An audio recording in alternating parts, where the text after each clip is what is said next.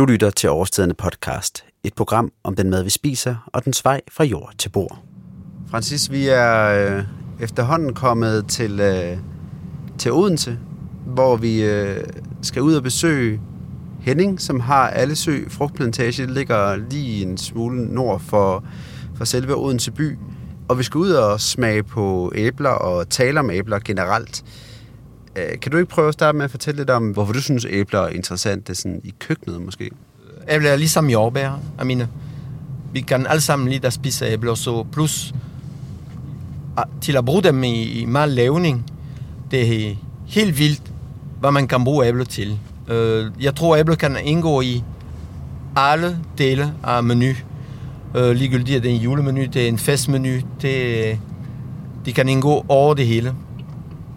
Ja, for det er også mit indtryk, at æbler er ret nemme at både bruge i det salte køkken og i det søde køkken. Altså det desserter selvfølgelig, man kender æbletærte og æblegrød og så videre. Men man kan jo også nemt bruge det i en salat eller sammen med noget, så stege det på en pande og bruge det sammen med noget kød og sådan noget. Fuldstændig, man kan bruge æbler til alt. Det er bare til at finde ud af det, okay. Og snakke med nogle professionelle og så nogle bondemænd, der dyrker frugtplantage, ligesom Henning nu vi skal besøge på Allesø. Og det er det, der synes jeg er spændende, fordi man hører ikke så meget om råvarer selv.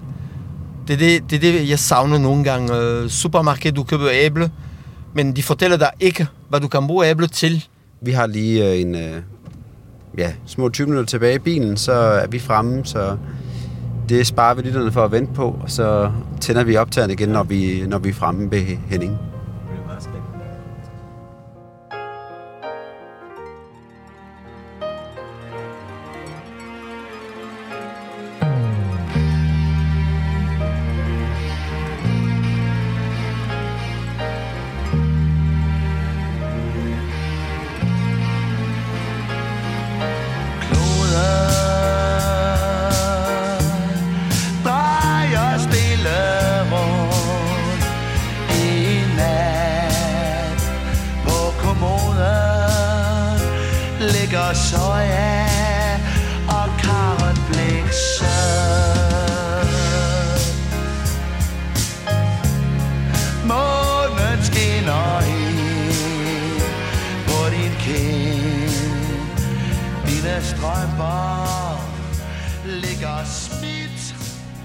Der ser man de der rækker med æbler.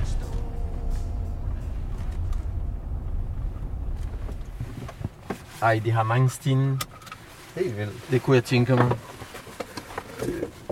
Samler du på sten? Fordi vi bruger det til vores højbede, og vi bruger det til omkring terrasser og alt det der. Ja. Det skulle det bare have. Jamen, skal være en lastbil, og kan tage 35 tonner. I går, og jeg var ude og hente krus til at lave beton. Ja. Og så jeg skulle til 2,5 tonne krus. Og så, jeg tænker på, at jeg kan sætte det hele ind i trailer. Men det kunne jeg ikke. Nej, det er klart. Fordi føreren sagde til mig, du kommer til at punktere alle dine fjerdedæk der. Ja. Nå. Så man har gjort 3 gange. Hvor langt skulle du? Og jeg var flad. Det kan jeg sige til dig. Der var en tonne på trailer. Jeg skulle køre 7 kilometer. Okay, det er altid noget. Ja. Det er meget sjovt. Hej, min dræberhund. Velkommen til. Tak. Hej. Og det er Mads? Det er Mads, ja. Hej du. Tak for, at I må komme. Ja, du er velkommen. Ja. Jo, du er en flot fyr, ja. Ja, du er flot. Ligesom franskmand, ikke? Jo. De har du aldrig. Nej, de er også vældig gode. Er du franskmand? Ja. Okay, godt. Henning, kan du så ikke lige prøve at fortælle sådan lidt om frugtplantagen her? Altså... Jo, der er 2 gange til Nyborg, hvis man sætter rækkerne op på hinanden. Der er cirkus 100 km række, kan man sige, ikke? Der er 40 gange 3.000 træer, der er 120.000 træer, ikke? Så der er faktisk 120 km række. Så det er størrelsen, hvis man skal fornemme det. Ja, fordi æbleplantagen er sået sådan, at træerne står på lange lige rækker, der går ned igennem marken her, ikke? Der har vi stort set samme afstand på alle æblerne. Fordi når vi kører med ukrudtsmaskinen for at holde ukrudt væk og andre maskiner, så er det meget rart, at vi har samme afstand alle steder. Det er ikke fordi, det skal være så fandens lige, men det er mere fordi, at så kan man køre med en maskine, ellers så er det meget svært at styre tingene. Ikke? Og vi har cirka 40 hektar med æbler, hvis man skal regne det om i normalt sprog. Eller rettere sagt, det passer ikke. Vi har 40 hektar i alt. Vi har 7 hektar med blommer, og resten det er æbler. Men altså, hvor mange forskellige æblesorter dyrker I i alt? Vi er gået ned i antal, fordi at udfordringen, kan man sige, mange kunder vil have en eller anden forløb af en længere varighed. Vi har måske 5 hovedsorter, og så har vi en masse andre sorter ved siden af. Og det er mange flere end 20. Ja. Og hvad er det for nogle sorter? Fordi de hedder jo altså alle mulige forskellige navne. Altså nogle lyder danske, nogle lyder udenlandske. Og det danske æblesorter er sådan noget, som virkelig interesserer mange mennesker. Vi har lidt tilbage. Vi har Reika, vi har Inger Marie, vi har Cox. Og så kommer jeg lidt på herrens mark, hvad resten er. Altså vores hovedsorter, for at nævne dem i den rigtige rækkefølge, så har vi Pivetten, og så har vi Santana, vi har Topaz, vi har Pinova, vi har Cox. Det er nok dem, der er flest af, og Elise. Det er dem, der er flest af. Så har vi et væld af andre, som jeg ikke har kunnet lade være med at prøve med forskellige succes. Det er en anden sort, den der. Og hvad var det her for en? Det er Santana. Santana og Pivetten har vi næsten plukket. God syre. Ja, der er syre i, ikke? Normalt så har man den udfordring på Santana. Udover at den har godt syre, så har den det. Lige normalt i Norge har fantastisk meget sol. Og der er rigtig højt sukkertal i. Mm. Så der kan man næsten tage den for træet, som vi gør nu. Normalt så gør vi det, at den skal lægges på lager i 3-5 uger. Så den tager og laver stivelsen om til sukker. Den er meget, meget sur, når man plukker den, normalt. Det er derfor, så man plukker æble, og så man lægger dem i et sted, hvor de kan hvile. Nogen skal ligesom hvile for at danne stivelsestallet om. Det, der så sker, når man lægger den på køl i max, ikke koldere end 4 grader, så bliver stivelsen lavet om til sukker, og så kan man sælge dem. Ah. Men det er vigtigt, at man ikke køler dem længere ned. Køler man dem hårdere ned, jeg vil sige 4,5 går vi til og ikke mere, så kan man risikere, at de rådner op indeni. De kan ikke tåle det chok. Cox og Santana og Bella Boskop kan ikke tåle at blive kølet hårdt ned. Så skal man køle dem ned i etaper. Først der 5 grader, så måske 4 grader, og så 3 uger efter, så kan man køle dem helt ned. Hvis man vil have dem rigtig sure, så skal man bare tage dem fra starten af her. Ja. Godt madæble, kan man sige nu. Om 3, 4 og 5 uger, så er det et godt spiseæble. Ja. Det med stivelsen kan I mærke på, at man får sådan en belægning. Mm. Man får sådan, præcis. Mm. På tænderne, hvor man siger, hvad fanden, smager godt nok, men der er et eller andet, ikke? Ja, lidt en lille belægning. Og det har de stadigvæk. Ja. Og det er det, vi har. Hvis vi har det i dem, så kan de holde sig. No. Hvis de er helt væk fra stivelse, så skal de tælles inden for måned. Der er så meget syre i den der æble, og så friske syre. Den der belægning gør faktisk, at det angriber ikke måned. Nej. Det sætter sig som belægning, og så du har den dejlig friske eftersyre. Ja.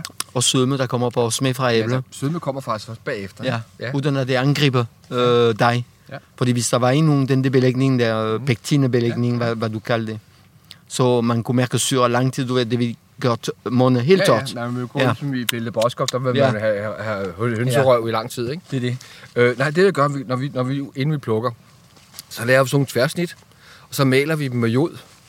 Så kan vi se, hvor meget stivelse vi har i dem. Det reagerer simpelthen med stivelsen, så man kan se farveforskellen. Så hvis der ikke er noget sukker i, så reagerer det ikke. Men hvis der er meget stivelse i, så bliver det helt sort. Ej, det er... Så kan man se sådan en skala, så har vi en skala for forskellige sorter, hvor vi kan se, hvor meget sukker der er i nu. Så går vi og plukker efter det. Men jeg gør det groft, så eftersøller mest min smagsløg. Det er det bedste redskab, det må man sige. Men det er meget rart at have nogle tal på det også.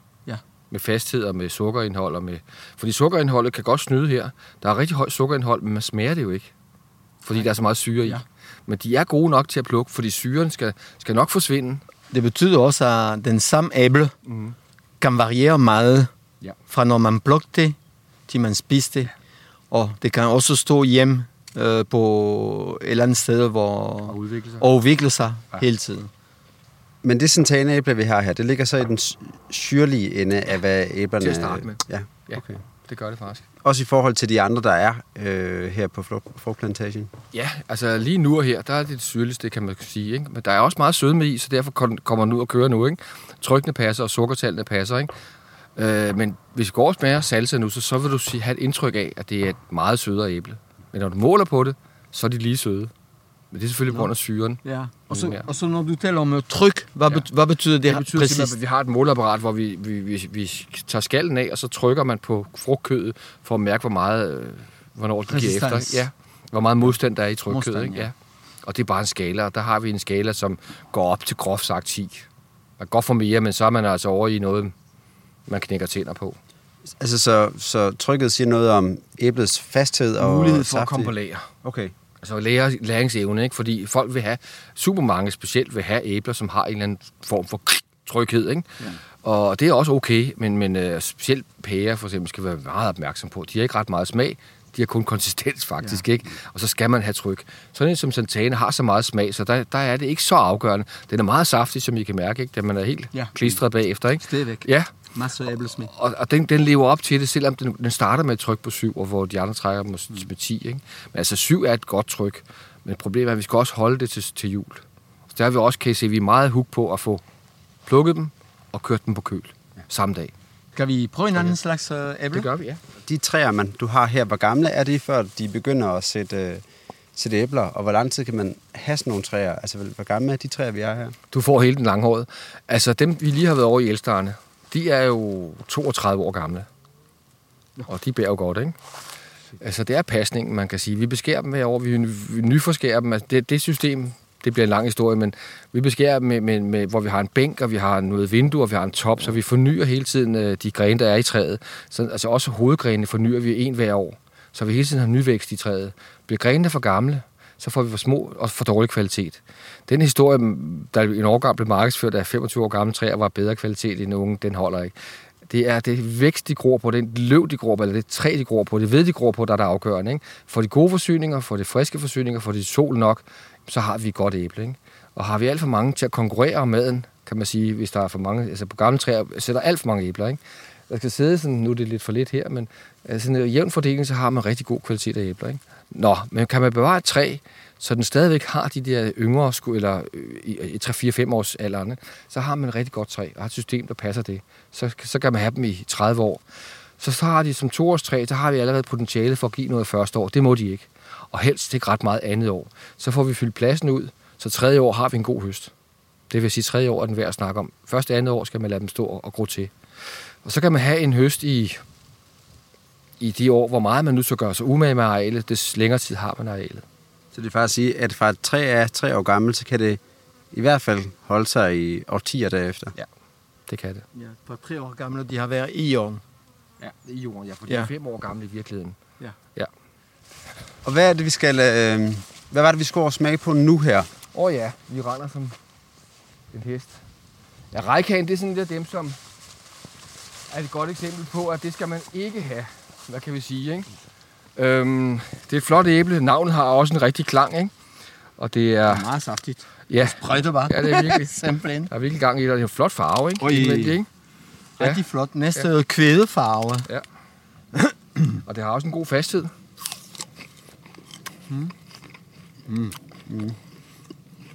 Spæren er okay, men sammenlignet med Santana, så er den væk, ikke? Du spiser her. God sødme. God sødme, og bup, så er der ikke mere. Så jeg kasserer den på... Altså, der er ikke mere. Altså, man har et godt bid. Saftighed, men så er det rigtig med smag. Det er jo bare kedeligt. Altså, det er ligesom at drikke rødvin, der har ingen attitude. Altså, der er ikke noget kant på, der er ingenting i, der er ikke noget læben, vel? Hvad er sådan den største forskel på et økologisk frugtplantage og så sådan en, hvad skal man sige, en almindelig konventionel en. Hvad er udfordringerne og forskellen i den måde, man dyrker på? Der er jo heldigvis rigtig mange også ligheder, men vores udfordring, det er altså, at vi har tre ting, kan man sige. Det er svampeangreb, og det er insekter. Der har vi rigtig store udfordringer på nogle områder, ikke? Men der er også det, at man som konventionelt, der kan man ligesom gå hen og lave nogle hurtigere løsninger, give noget gødning, komme og lukke et angreb for nogle sektorer. Sådan noget. Vi skal være, man kan sige, en rigtig stor overordnet forskel er, at jeg skal planlægge længere frem. Jeg skal hele tiden være noget på forkant, ikke? Vi skal være klar over, hvis vi får et luseangreb, for eksempel, vi har rigtig mange lus.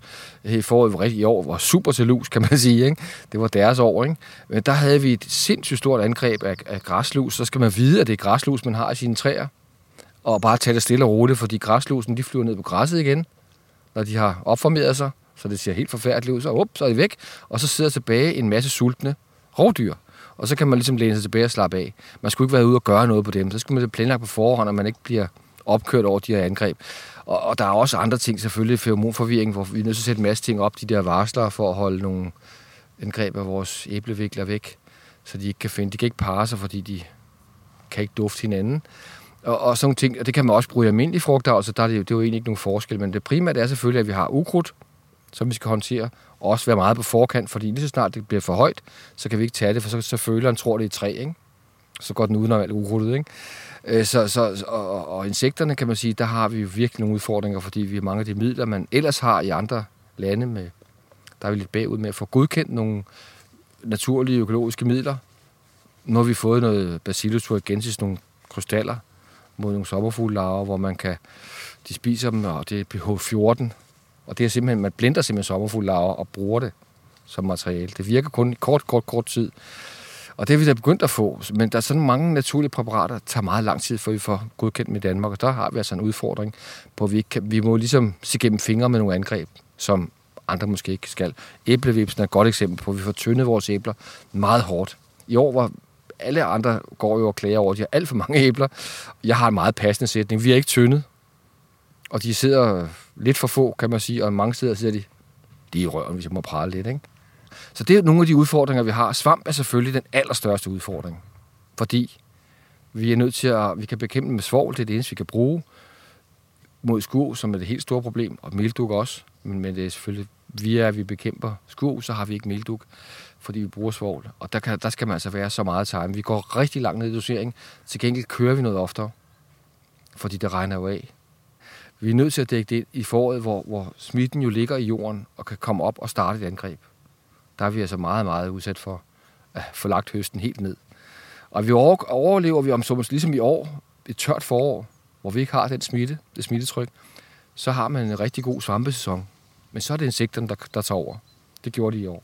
Men hvad er så, hvad skal man sige, hvad får man med, hvis man har køber økologiske æbler? Hvad er det gode ved dem? Det gode er, at vi ikke bruger nogen pesticider. Vi bruger naturlig gødning, i mit tilfælde hønsemøg og altså alt der, om så må sige, omsættelige varer, det vi bruger, eller naturlige varer. Og det er da en klar fordel for brugeren. Om det er sundere, det ved jeg ikke. Jeg synes, man godt kan smage forskel. Nogle siger, man ikke kan smage forskel, men jeg tror, det primært er vel nok, at man har et miljø, som er sundere. Ja, og det vigtigste er det. Man er bæredygtig, hvis man køber dansk økologi. Præcis. Ja.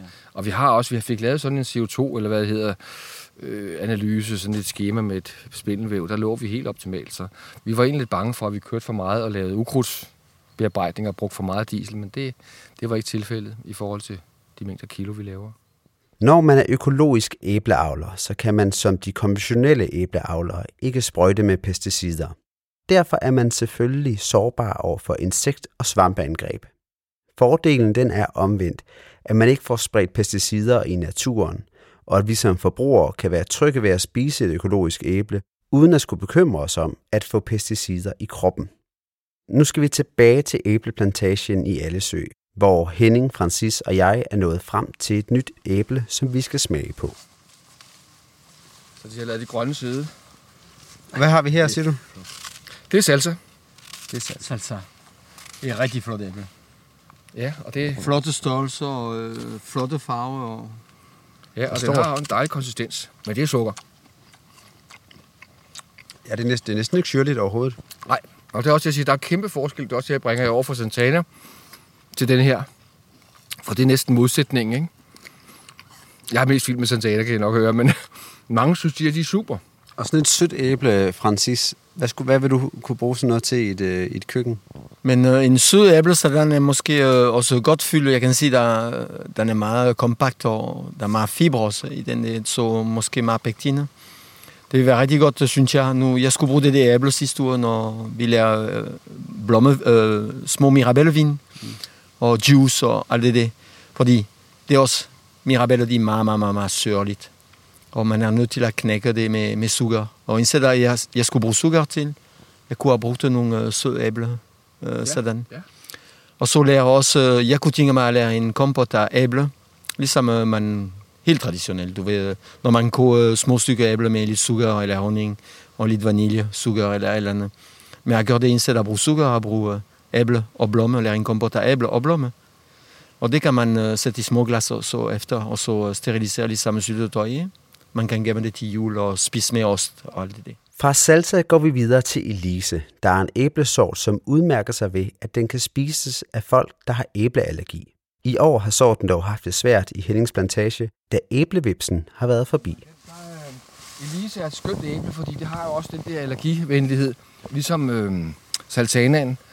Men problemet er, at æblevipsen har været rigtig glad ved den i år, og den mindste lille hak, så kan I se, hvor meget rød der er her. Hvordan det breder sig, og så næste æble også med. Ikke? Her der har vi den der æblevips. Blomsten sidder sådan her, når vi har blomst. Bliver den stukket her ind under blomsten, eller ind under blomsten faktisk, blomsterbunden, der svulmer op og bliver til æble. Så kravler æblevipsen rundt her, eller måske har den taget en tur mere her, så kravler den over på det næste æble, tager kernehuset, og så falder det af næste. Så her har vi relativt større æbler, fordi vi har større angreb af æblevipse. De er heller ikke helt klar til at høste nu, men der er lidt mere leben i dem her. Elise er et fast æble, godt holdbart æble. Der er lidt mere klodser i det end det andet, ikke? Det er lidt mere et æble, ikke? Ja. Mere syre, og så har den der allergivenlighed også. Men det her det er jo et æble, der er væsentligt forskelligt fra det, vi fik før. Det er også en tørhed i munden, bagefter vi har spist det. Og men det er der god syre og utrolig flot æble. Ja. Utrolig flot farve. Og det er sådan lidt... Det, kan I huske de gamle, det vi havde fra USA, der havde vi de der... Jeg kan huske, var det Macintosh eller et eller andet. Min farmor altid pudsede og lagde i frugtskålen, ikke? Ja. Det er lidt samme, når vi så pudser den her, ikke? Så får vi den her, så skulle de ligge og se ud i frugtskålen dengang for 100 år siden, ikke? Eller andet belægninger på... Og der er virkelig flot æble. Det er helt vildt flot. Ja, men det har også en god smag, og så smagt, så er det jo allergivenligt. Eller kan vi... Jo, det er allergi. Det har vi lavet rigtig meget i dag. Og der er nogle æbler, der er allergivenligt. Men allerede af sig selv, det er en kæmpe budskab. Ja. Men der er rigtig mange, tror jeg, desværre for dem, at de ikke ved, at der er et æble, de kan spise. Jeg oplevede på torvet, at der var rigtig mange, der kom, og så spurgte jeg, skal I ikke smage? Vi stod jo og skar æbler ud hele tiden, smage forskellige sorter. Nej, fordi hun var udsat over for æbler, eller hvad kan man kalde det, fik allergi af æbler. Og så blev jeg jo nysgerrig. Og hver gang der var nogen, der kom, som jeg ikke ville smage, så spurgte jeg. Og der viste sig, at der var procentvis, måske ret få, men alligevel mange, i forhold til, når jeg nu ikke anede, at det var tilfældet. Altså, det er svært at gå ud i butikken og købe et allergivenligt æble, ikke?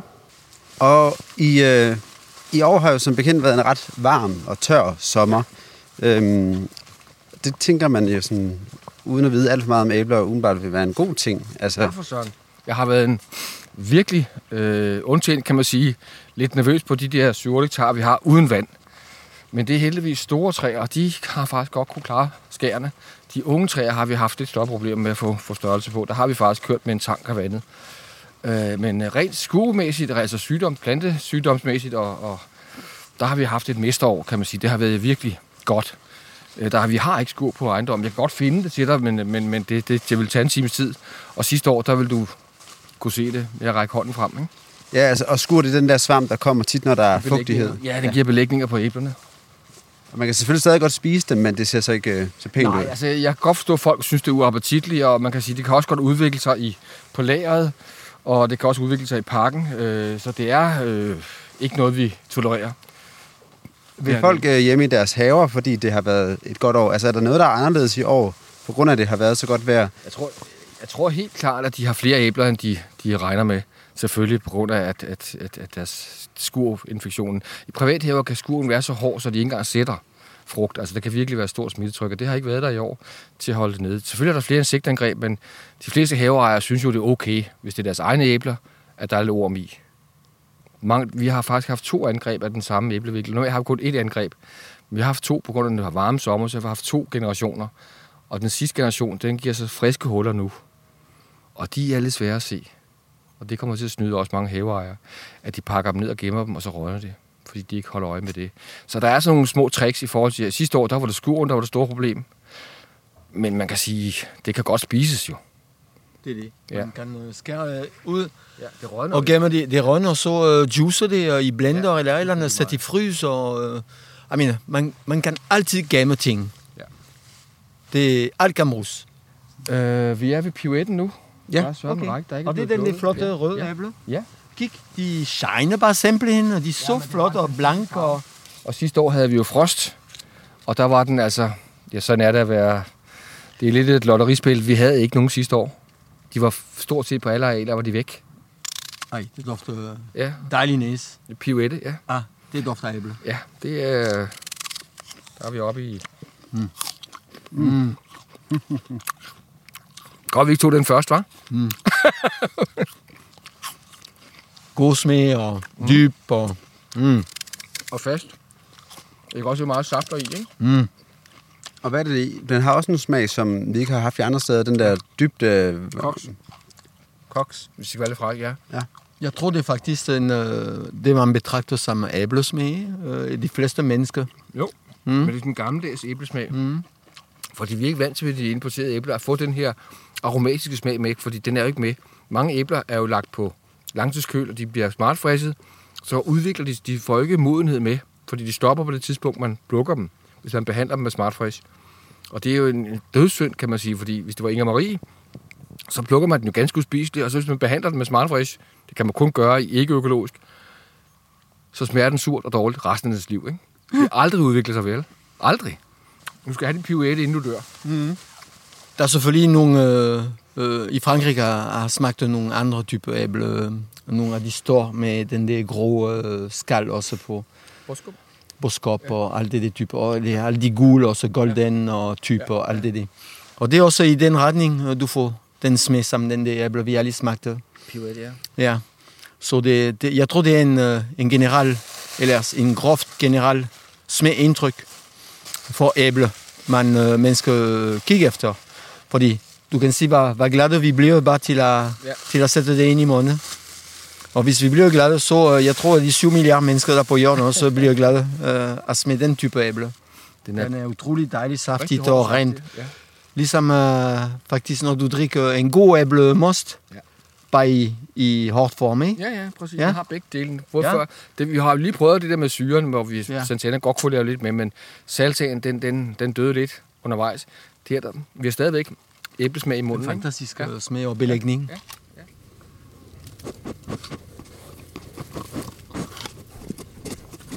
Midt i plantagen ligger der en indhegning, hvor en lille grisefamilie bor.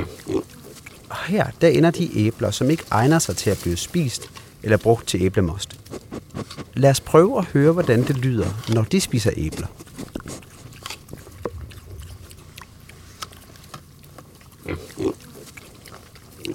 Plukker de æbler der, de er ikke færdige lige nu. Hvordan kan du sige, de er ikke færdige?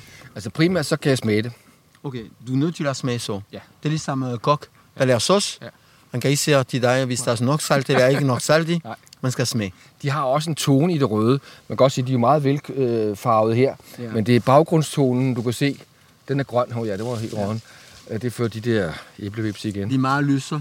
Ja, de har en lidt ferskgrøn udgave. Ja. Ikke? Hvis den går i noget gulligt, så er vi ved at være klar. Ja. Vi er nødt til at have æbler hængende, indtil vi har modenhed. Ja, det er det sidste pif, vi har nogle gange, hvor vi i år, hvor vi har haft meget skurundgreb, var nødt til at tage nogle elstar ind for tidligt. Og vi har brugt dem til most, fordi vi vil ikke være bekendt at sælge dem. Fordi de skal ligesom hænge og få det klimakterium, eller hvad fanden det er til sidst. Der sker rigtig meget den sidste uge. Det kan vi smage. Nu kan jeg selvfølgelig ikke prøve det her på en dag, men altså sådan noget som salsa derovre, ikke? Jeg tænkte, hold da kæft, det har været så godt et år. Hvorfor smager de ikke af mere?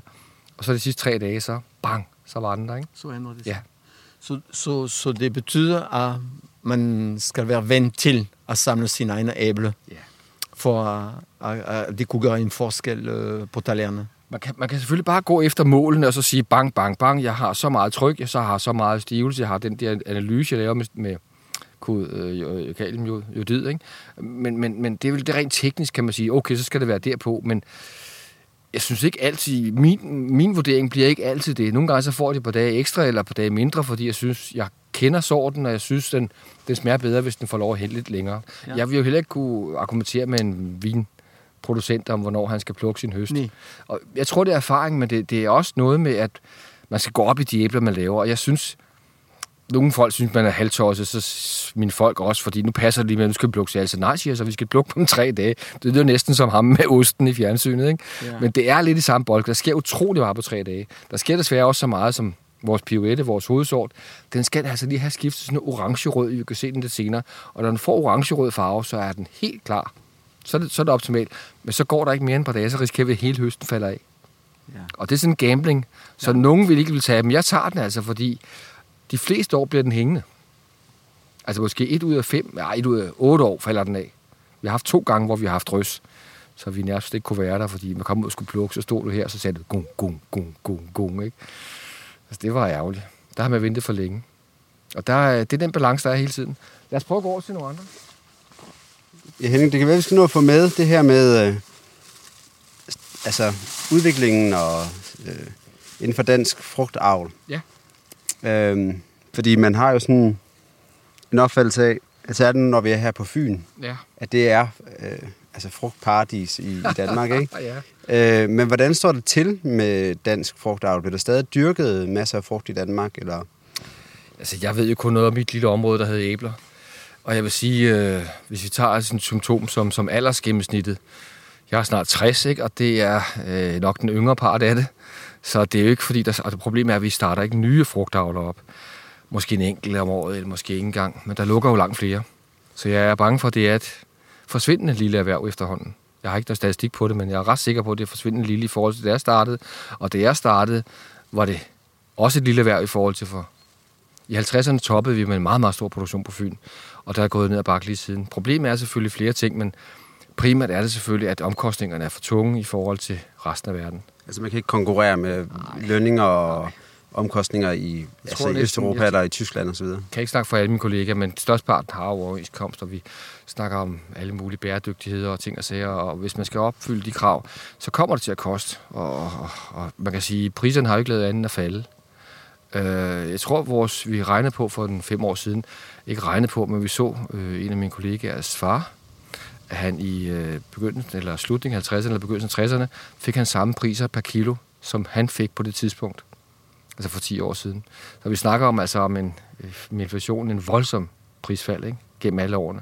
Og det er ret svært at være meget mere effektiv, kan man sige, med frugttræer. Altså selvfølgelig kan man vi laver nogle systemer, som kan producere nogle flere kilo. Vi er lidt mere effektive, fordi vi laver dem i smalle rækker selvfølgelig, men alt i alt, det er også for at spare plukning, som man I kan se her. Vi kan bedre plukke i nogle kasser, hvis vi kører op og rækker, når de ikke er for langt ind til. Der ikke skal gå. Folk skal ikke bære noget. De skal ligge den i kassen, ikke? Men super summarum er jo nok desværre, og det må ikke lyde som en pivesang, men det er jo desværre et problem, at vi har en konkurrenceparameter, der siger Tyskland bare som den første, som får flere kilo, men også har nogle andre lønninger. Men vi har brug også for nogle forbrug, der har lyst til at købe danske æbler. Ja. Og det er det, der vi hjælper utrolig meget. Ja. Jamen, der kan der ikke lade være med at tænke på. Jeg synes, at hvis man er i den supermarked, at der bliver alligevel, der er andre, der går efter danske æbler, i måske højere grad end andre sorter, fordi at man, altså grøntsager eller frugt, fordi man har sådan en romantisk forestilling om de danske æbler. Folk vil gerne købe dansk, men der er jo også en skelen til, hvor meget mere de vil give. Og det er der, vi er nu. Jeg tror, velvilden er der et eller andet sted, men man vil ikke give en halv gang mere, vel? Måske give 25% mere, men ikke mere. Men det er en politisk beslutning med sig selv, man skal tage. Ja. Det er det samme effekt. Jeg har et godt eksempel. Sverige. Sverige har jo en fantastisk pris på deres egne æbler, og et fantastisk salg af egne æbler. Så de er altså mere trofaste. De har i hvert fald sætter deres egne æbler rigtig højt. De får samme pris for deres egne æbler, som vi får for det økologiske. Altså det er jo noget en forretning, ikke? Ja. Vi runder besøget hos Flemming af med at smage på æblesorten Elstar. Her til slut skal det dog siges, at det selvfølgelig er en individuel sag, hvilke æbler man foretrækker. Vil du finde ud af, hvad du bedst kan lide, så skal du begynde med at finde et større udvalg af forskellige æblesorter. Når du har noget at sammenligne med, så er det nemlig nemmere at smage, om du er til de sure, sprøde æbler, de søde og bløde eller en kombination. Du bør også tænke over, hvad du vil bruge æblet til. Vil du lave et ovenbagt æble, som skal serveres med is og chokolade, så kan du med fordel vælge Cox Orange, som har et fast, halvtørt og sødligt frugtkød. Vil du derimod bruge æblet i en salat eller karryret, ja, så kan du overveje Hennings favoritæble Pivetten, der er let syrligt, fast og med masser af æblesaft. Francis og jeg ønsker dig rigtig god æblejagt. Men lad os nu, som sagt, slutte af med at høre lidt om Elstar.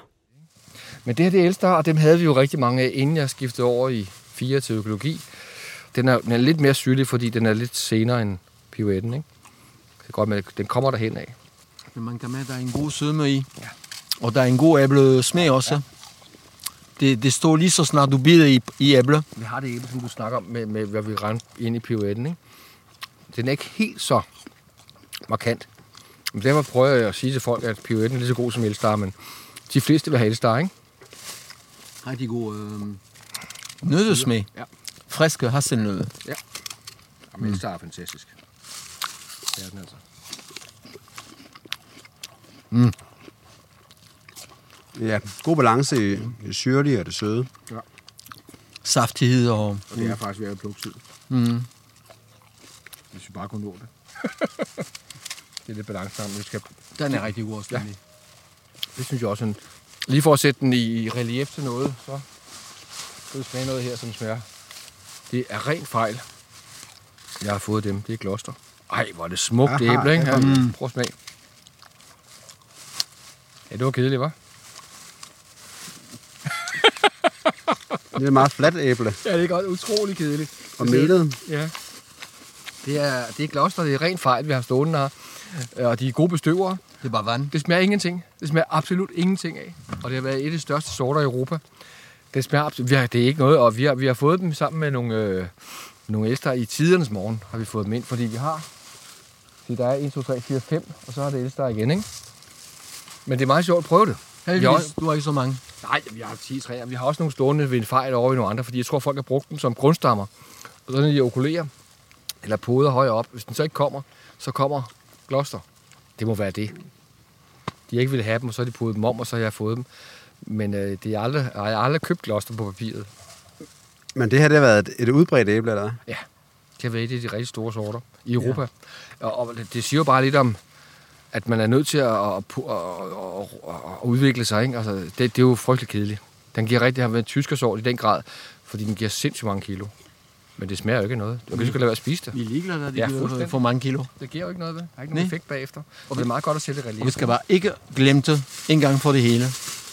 For eksempel, jeg kan sige selv i Danmark, hver gang man snakker med mennesker, når de har spist, du spiser godt? Ja, jeg er mæt. De taler ikke om deres oplevelse. Nej. Den måde, de har spist, eller hvad de har spist. Deres oplevelse er, at de er mæt. De kan ikke spise mere. Ja. Så det er ligegyldigt med kvalitet og alt det. Det er mængder. Det er ligesom den der æble. Ja. Men når du spiser også ordentligt råvarer, du har ikke brug for så meget. Nej. Man spiser meget mindre, fordi det er kraftigt, og det er smagsfuldt, og det pleaser alle sanser. Følger med. Stikker af fra en